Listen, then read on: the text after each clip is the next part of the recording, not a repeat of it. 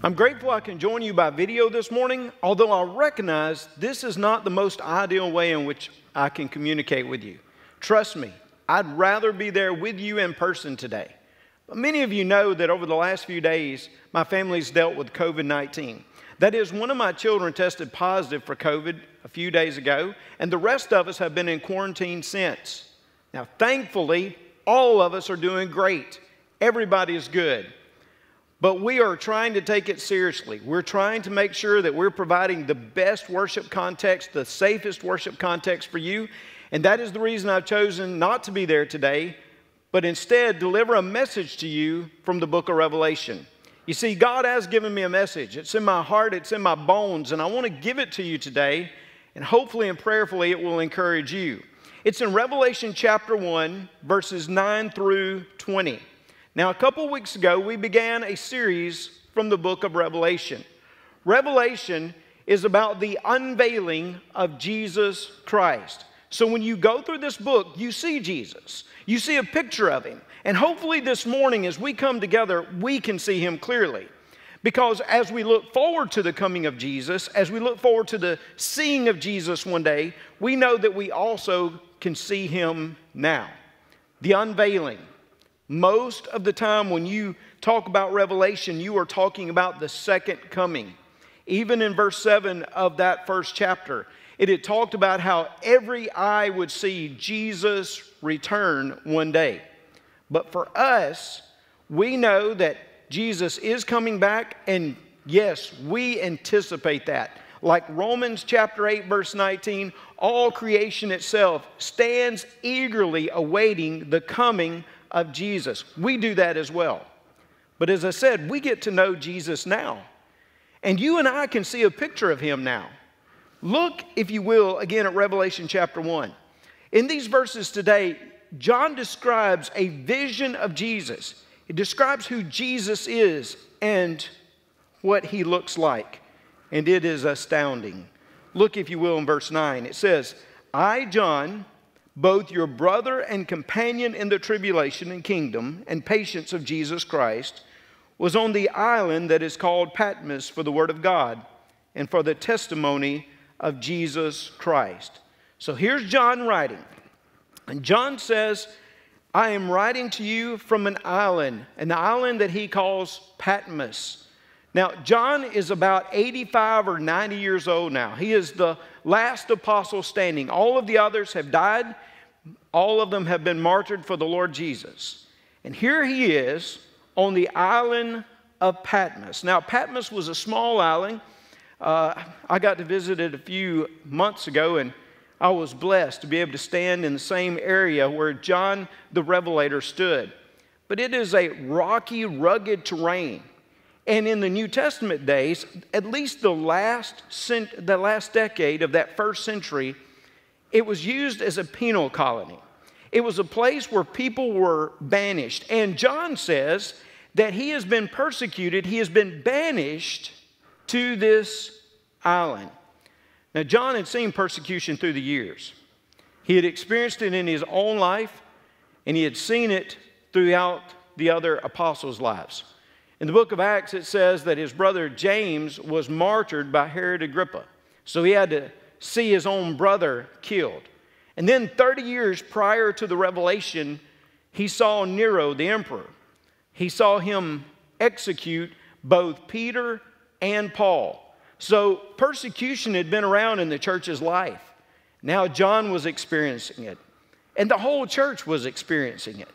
Because in this time that the revelation is written, at this moment when John is at Patmos, there's an emperor, his name is Domitian, and he has launched a full assault against the church. He's coming against the church with everything that he has. As a matter of fact, history tells us that the emperor sets out to try to discover all of Jesus' known family. He will find Jesus' two great nephews, the grandsons of his brother Jude. And he will try to find out what their intentions are about the kingdom because Domitian was so, he was so scared that the kingdom of David would rise again. And he was trying to destroy all of Christianity, all of Judaism. And he came against with the church with great persecution. This is the setting for the revelation. And Domitian is the one that turned John toward Patmos. And Patmos, John would be there for 18 months, exiled. This elderly man doing manual labor, persecuted. And notice how he describes himself again in verse 9. It says, John, both your brother and companion in the tribulation and kingdom and patience of Jesus Christ. He says, I'm your companion in this. The, the literal language there is I'm the co sharer. I'm the one that's sharing with you in this suffering, in this tribulation, in this problem. I'm there with you in this patient time because patience here means that you are dwelling under something. It's like you have a burden and you are collapsing, you are struggling underneath that burden. And John says, I'm there with you. I'm there with you. And I am suffering with you. He receives this revelation of Jesus. He sees Jesus while he is going through some of the most difficult times of his life. Now, stop here. Because here's where we need to recognize that God sees us. Because before we can see Him adequately, we need to know that God sees us in who we are, in our struggles, with our difficulties. There's John, again, the old apostle, there on Patmos, and you would think he had been forgotten, but, but God, but Jesus Christ, his friend, his master, he still knew where John was. He knew what the struggles were in his life. He could see John just like He can see us today. Because our God can still see all the struggles we're going through. Did you know that when the doctor diagnoses you with cancer, God can still see you? Do you know that when your marriage is struggling, about to fall apart, God still sees you? Did you know when your, bill, when your business is about to collapse, He can still see you?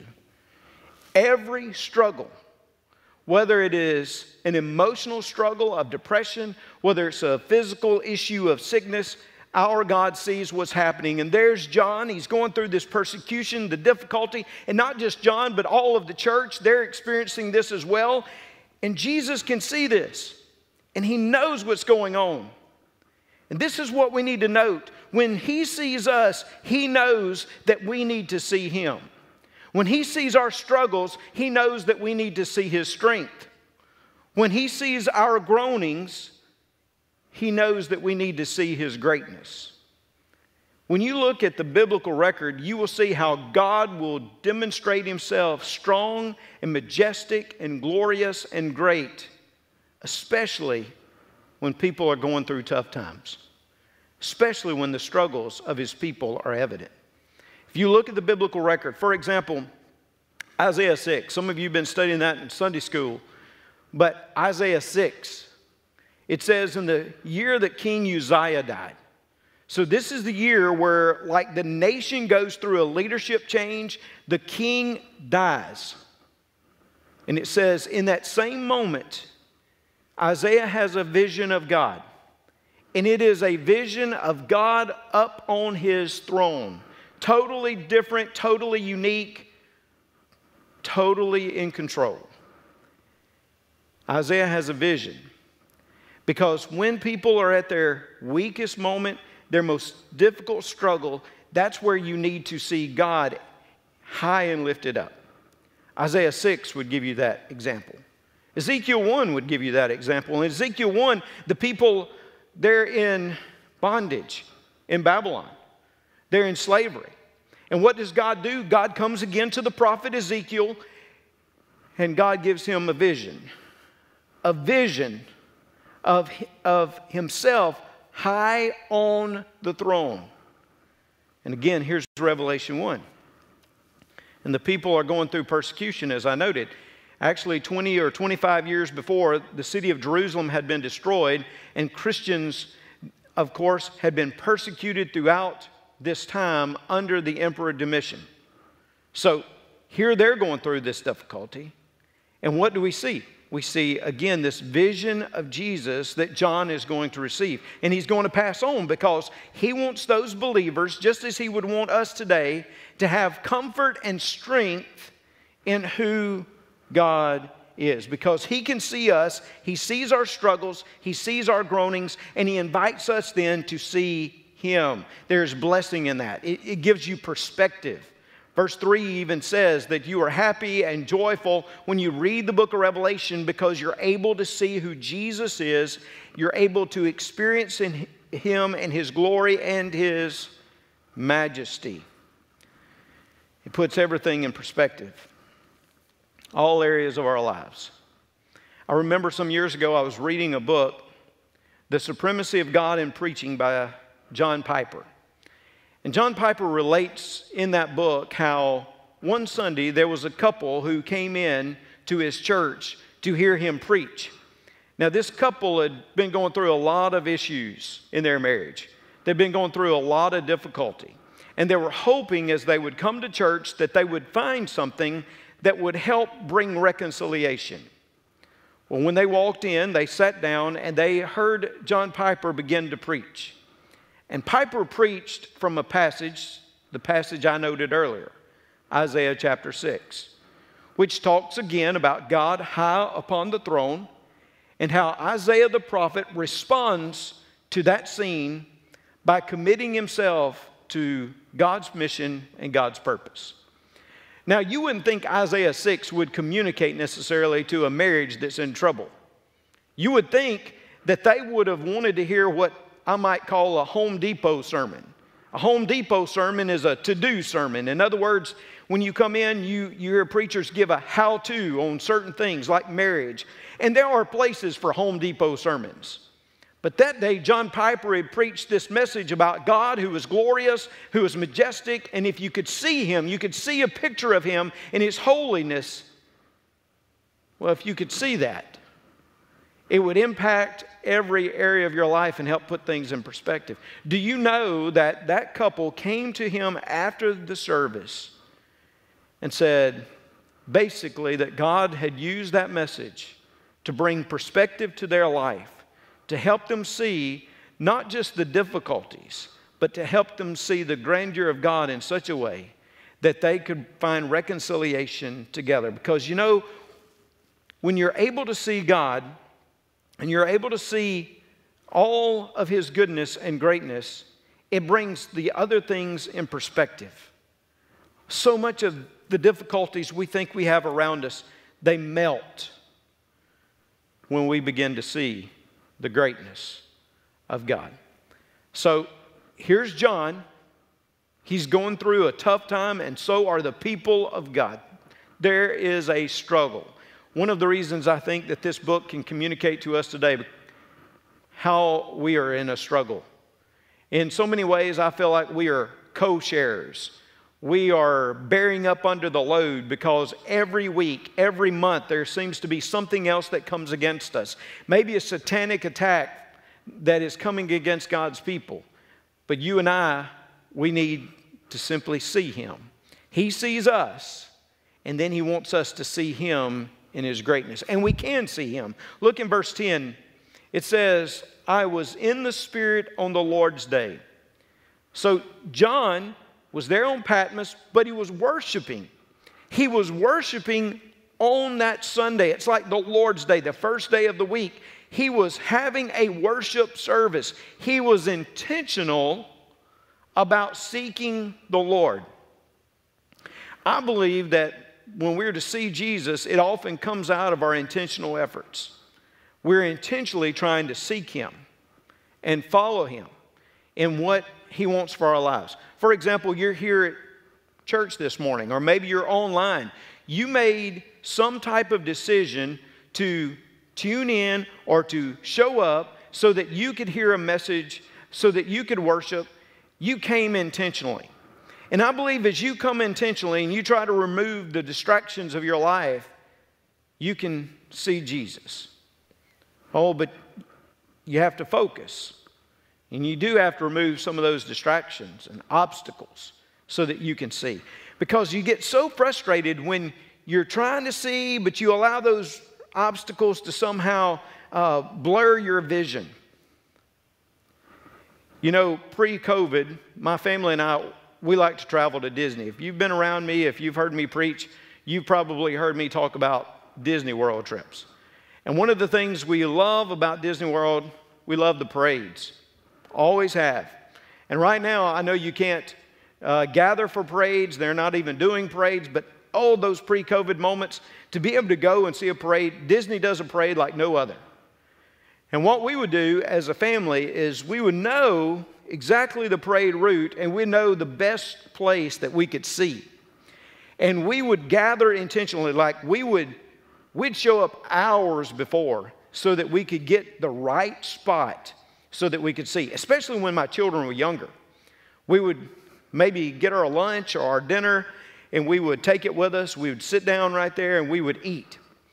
And as the time got closer for the parade, the crowd would begin to press in. There would be people who would begin gathering all around you. And you had to like stake out your position. You had to make sure that you stood right where you could so that you could see because these folks, they would start kind of, they would press in on you and they would get so close and try to, look, there are many times I thought I would lose my testimony. I started to go Old Testament on them several different moments because I wanted to see. I wanted to be able to see clearly. Here's John. He's going through all these difficulties, all this persecution, and he still goes before the presence of God to worship. I, I believe right now this is a time for us to worship.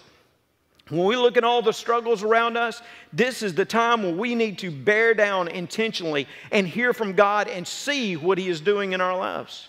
He wants to show us His greatness in the most difficult hour. Here, John is worshiping. And the Bible says in verse 10 that he heard behind him a loud voice as of a trumpet. So the trumpet, in some way, sounds, this voice sounds, verse 11, saying, I am the Alpha and Omega, the first and the last.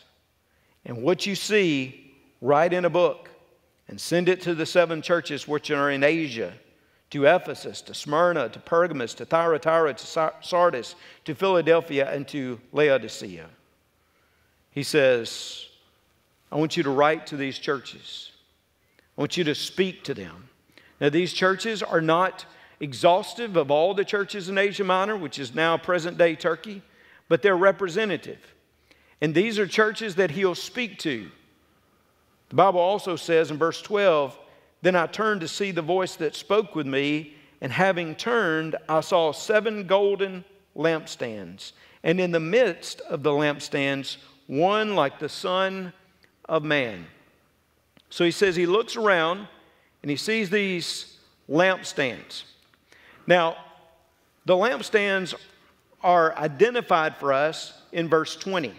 I do love this about the first chapter at least we are left with no confusion. We know exactly what these things are because Jesus interprets these symbols for us. In verse 20, he said, The seven lampstands which you saw are the seven churches. So, in other words, here's Jesus in the midst of the lampstands. Jesus is in the midst of the church. He's in the midst of the churches. What's going on with the people of God? How that's comforting for us today. As we think about seeing Him, we know we can see Him because He's in our midst. He's here, He's always with us. And He is walking in the church life, He's walking within us even now. And then the picture He's like the Son of Man. This is Jesus' favorite descriptor that he will use of himself the Son of Man. Most of the time, you think about it in his humanity, that he was human, and Jesus was certainly human. But this title, Son of Man, also speaks to his deity, to his greatness. Look, if you will, like in Daniel chapter 7. It's been said you can't understand the revelation unless you understand Daniel, because there's a lot of background in Daniel that speaks to the revelation. In Daniel chapter 7, for example, in verse 13, it says, I was watching in the night visions, and behold, one like the Son of Man, coming with the clouds of heaven. He came to the Ancient of Days, and they brought him near before him. Then to him was given dominion and glory and a kingdom, that all peoples, nations, and languages should serve him. His dominion is an everlasting dominion which shall not pass away, and his kingdom the one which shall not be destroyed. So hear that. The same type of language that John uses in the Revelation to describe Jesus, the Son of Man, the one who is coming in clouds, because this is the great one. This is the Ancient of Days that John is seeing. He identifies him as the Son of Man. He says he was clothed with a garment down to the feet and girded about the chest with a golden band. It is a reference to Jesus' priestly ministry because almost exclusively in the Old Testament, when that terminology is used, it is speaking to the high priest or to the priest that would go to God on behalf of the people and go to the people on behalf of God.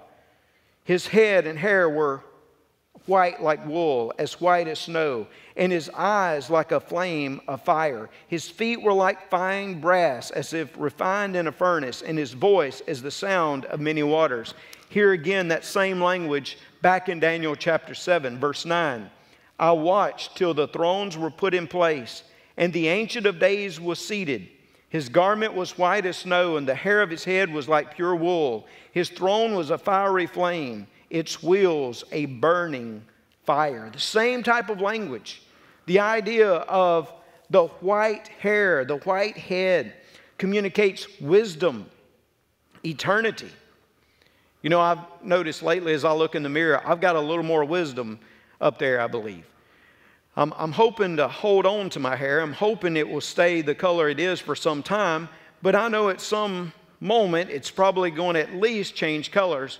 I've always thought when I got a little older, though, I didn't want it just to be white. I wanted to be able to have that rinse where it's a little blue, maybe even a little purple. It shows some type of wisdom as you get older. And here, this is Jesus who bears out wisdom. He is the Ancient of Days, the everlasting to everlasting. It says that he was the one that had eyes like a flame of fire. In other words, his penetrating eyes upon everyone that he would look at, his feet that were foundational like fine brass, and the voice is the sound of many waters. And then in verse 16, he had in his right hand seven stars out of his mouth went a sharp two edged sword, and his countenance was like the sun shining in its strength. Now, most of this description John had really not seen Jesus in this kind of form. I mean, he had walked with Jesus, he had seen him in his humanity. Yes, he had seen him post resurrection, but this was a glorified state that Jesus is in.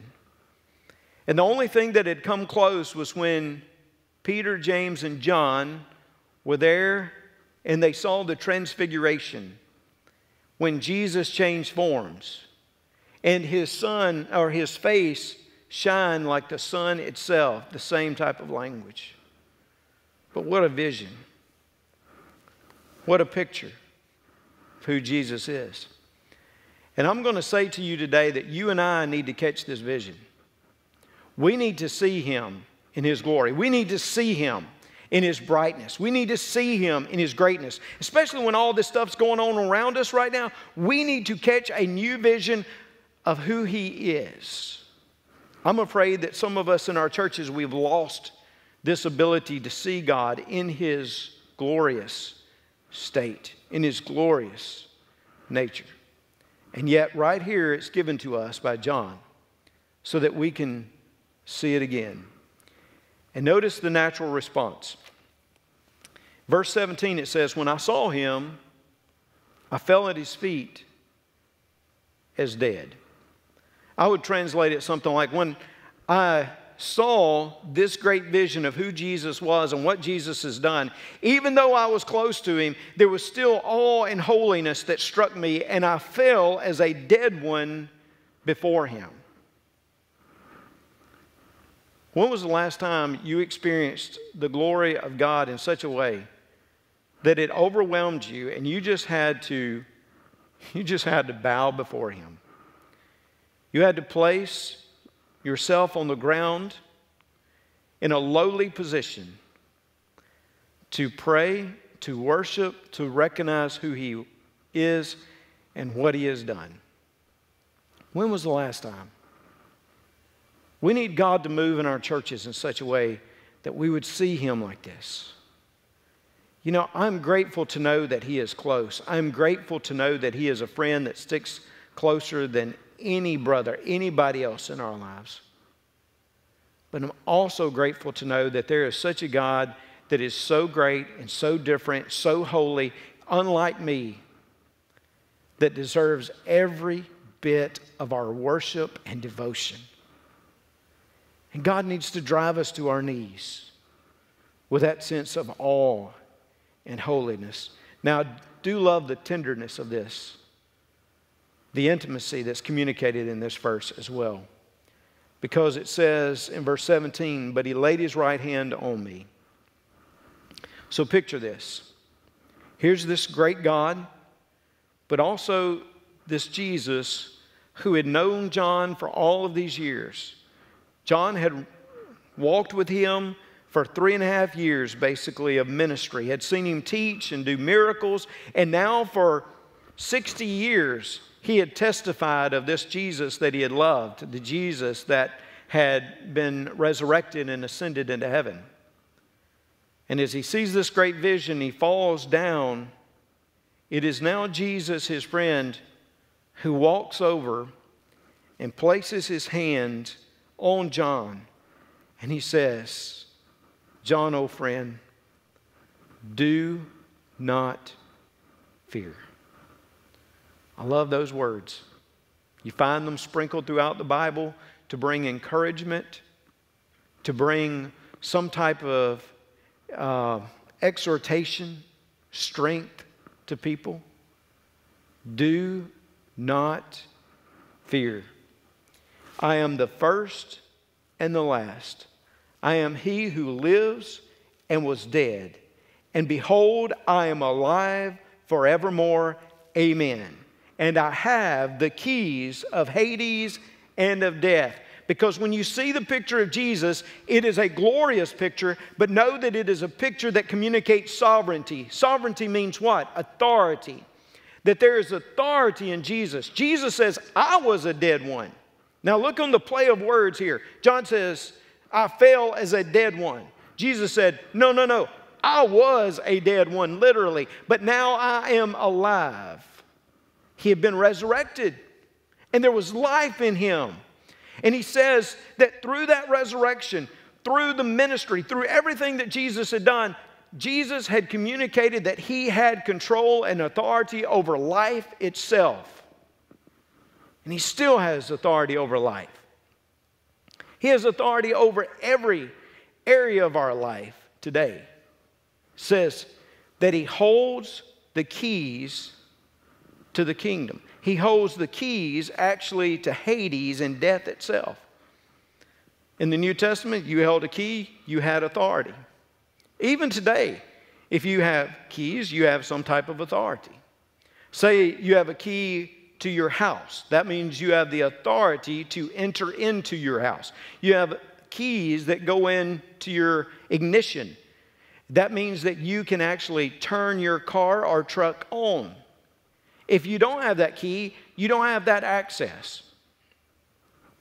I hate to admit this, it's rather embarrassing, but a few months ago, I walked out of Super One, and as I was walking down trying to get ready to put my groceries and stuff in a vehicle, I came to what I thought was my vehicle. It looked very similar. I did all that I needed to do. I went in, I tried to get in. It was actually unlocked. I got in for a moment and I looked around, and the environment seemed, well, it seemed different to me. I mean, it looked right on the outside, but in the side, that just didn't seem the same. There was a lot of tech stuff that was there, which was cool, but I didn't remember having tech stuff in my vehicle. Looked over, I saw a few uh, horseshoe casino stubs. I don't remember seeing that in my vehicle. There were a few beer cans on the bottom. I certainly didn't remember having that in my vehicle. And I thought to myself, I'm in the wrong place. No wonder my key wouldn't work. No wonder I couldn't get this thing started. I mean, I'm in Jason Walsworth's vehicle. Why would I think I could start it with my key? Actually, I'm just kidding. It wasn't Jason's, it was Casey's. But you have to have the key to have the authority to be able to turn the vehicle on. And Jesus said, I got the I got the key to death and to Hades itself. I'm the one that holds the keys. I'm the one that holds the authority. And again, for those who are going through struggling moments, those who are persecuted, you need to know that not only is he glorious in his appearance, but he is powerful in his actions, that he has authority over life. If he defeated sin and death and hell itself, through the resurrection, that means he has authority over all things this day. And it also means he has the authority over the church itself.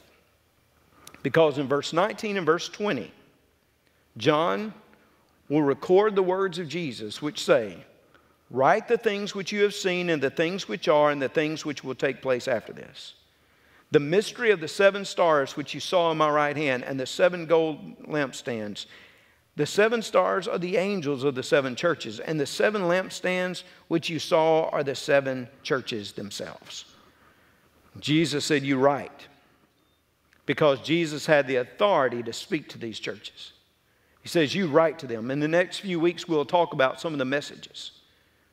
And he says, You communicate to them on my behalf. Here he is holding literally the stars, which are the messengers, the angels, the pastors, perhaps. He holds them in his hand because he has authority. He has authority over the church itself. Don't miss this. He has authority over all things of life, but he has authority over your life. And here you are this morning. Here you are watching online or perhaps on campus. You're watching. Can you see him? Can you see who he is? See, he, he's already figured out who you are. He knows exactly what's going on in your life this morning. He knows whether you're there at your house or he knows whether you're sitting there in that sanctuary or there in the gathering. He knows exactly what's going on. He knows every struggle. He knows that some of you came in here this morning with rebellious children and you're struggling through that. He knows some of you have come this morning, and because of all the events that are going on around you, it's compounded, and you are in some type of depression right now. He knows when your finances are struggling, He sees you. But what I want to ask you again is can you see Him? Because if you see Him this morning in this glorious state, in this high on the throne position, if you see him as the one that has authority over all of life, over the church, over everything in your life, then today you can find encouragement if you can see him. You need to put away the distractions. You need to move back the obstacles. You need to be intentional. And you need to see with the eyes of John how great of a God that you serve. In just a few moments, her musicians are going to come and they're going to play, and there's going to be a staff member. Maybe right now you're overwhelmed. Right now you feel like you are burdened, that you have something just weighing down upon you. I want you today to, to come. As God calls you, as He speaks to you, as He shows you Himself, I want you to come and I want you to speak to that staff member, or maybe right where you are, right where you are, maybe just a moment for you to bow to you, for you to do a little business with the great God above. Maybe just to be reminded that He's still on His throne.